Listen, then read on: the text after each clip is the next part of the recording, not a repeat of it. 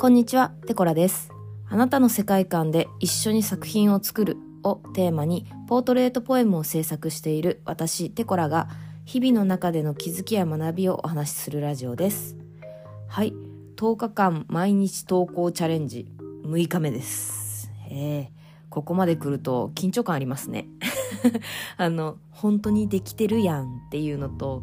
ここまでやったら絶対落としたくないっていうのとで、なんか謎の緊張感に包まれております。はい。えー今日のテーマは、人の感性を取り入れることで広がる世界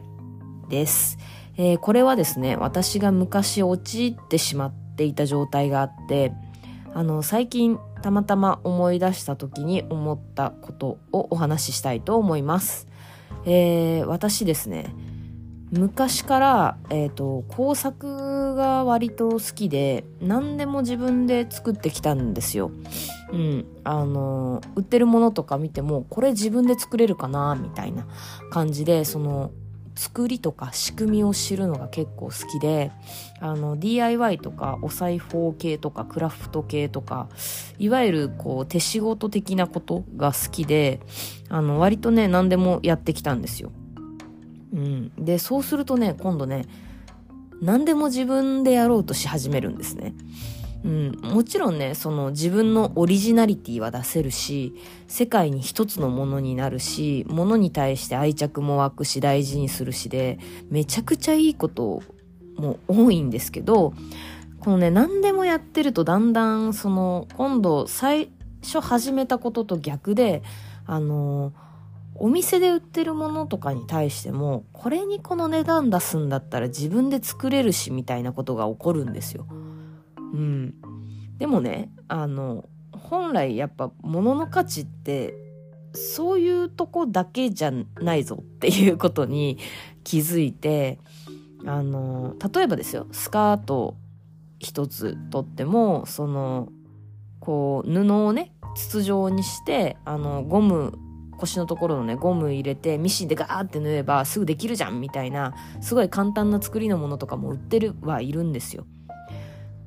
でも、じゃあ、作りが分かればできるかっていうと、やっぱ違う話で、その、色や柄みたいな分かりやすいとこのデザインの話だけじゃなくて、やっぱその、スカートの丈感とか、膝上膝下って言っても、あの、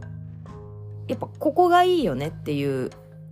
ライン。まあもうそれ、まあ売り物に対して着る人がどのサイズ感かっていうのは確かにあるんですけど、まあでもその、一つのね、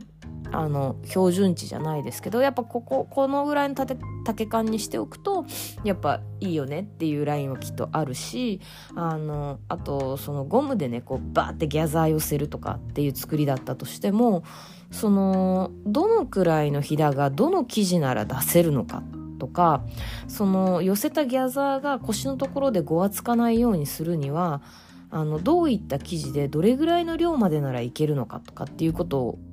が分かってる人がやっぱ作ってるわけですよ。はい。そう、で、そういった生地をあの自分が用意したり扱えるかっていうことだったりとか、あの、もちろんね、その、これを絶対に私は自分の手で作ってみせるっていう熱量があるんであれば、あの、もちろん勉強したり、その記事を探したりするとできるとは思うんですけど、その分やっぱ、あの、時間もかかるし、もともとその作り手側が持ってる経験値から生まれるアイディアでクリアしてることとかも結構あると思うんですよ。そういうのを手にするのは、も、さらに大変だと思うんですよね。うん。で、そういうこととかも考えていくと、結局その自分でやろうとした時に自分でできる範囲の中に、あの、収めようとしてしまうっていうのが、まあやっぱどっかにあるなっていうところに自分は気づいてしまって、その自分でやるから自由度が高いっていうのは、自分でできることしかできないっていう自由度の低さだったりもするんですよ。うん。ってなった時に、やっぱね、世界がね、広がっていかないんですね。うん。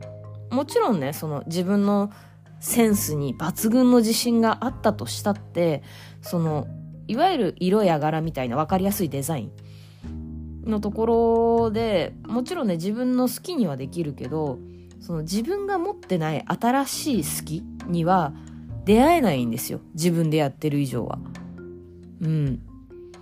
もともとね、自分が持ってる好きの中からしか選べないんで、そこの広がりもやっぱりないんですよね。でもちろんやっぱその大変だけどやってみようっていう広げ方もめちゃめちゃありだと思います。でも、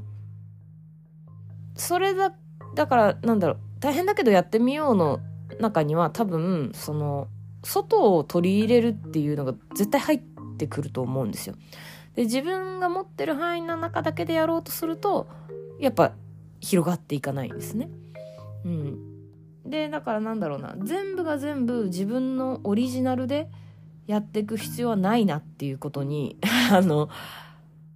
昔にちょっと気づいたことがあって気づいたことがあってっていうかうんっていうことに気づいたからやめたんだなっていうことに最近気づいたっていう感じなんですけど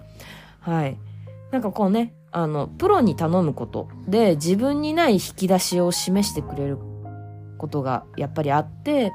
その新しい出会いの方が、あのどんどんどんどん、その、誰かが持ってる知識だったり、経験値だったり、感性だったりっていうものを自分の中に取り入れて、どんどんどんどん自分の世界がこう広がっていくんですね。うん。ってことに気づいたなってことに気づきました。はい。えー、え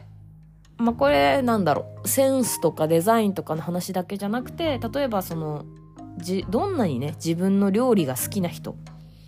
普段ずっとお家で料理作ってて私美味しい料理作れますっていう自信がある方だったとしてもやっぱプロが作るお店の料理を食べて美味しいって思うでしょうしその自分のレパートリーにない料理や味付けに出会うことでその人の料理の世界がやっぱ広がっていくんですね。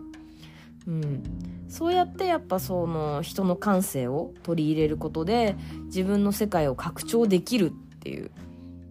はい。なんか 3回ぐらい同じこと言ってますね私。はい。えー、なんでそのもし何でもかんでも自分でやろうとして少し苦しくなっちゃってる方がいたらあの外の世界を取り入れるのも一つの手なんじゃないかなと思います。もちろんそのね、新しく自分の世界を広げるっていう、こう、貪欲なこともそうですけど、誰かに頼ってみるっていうことで広がる世界とかもあると思うんで、あの、ぜひ外の世界っていうの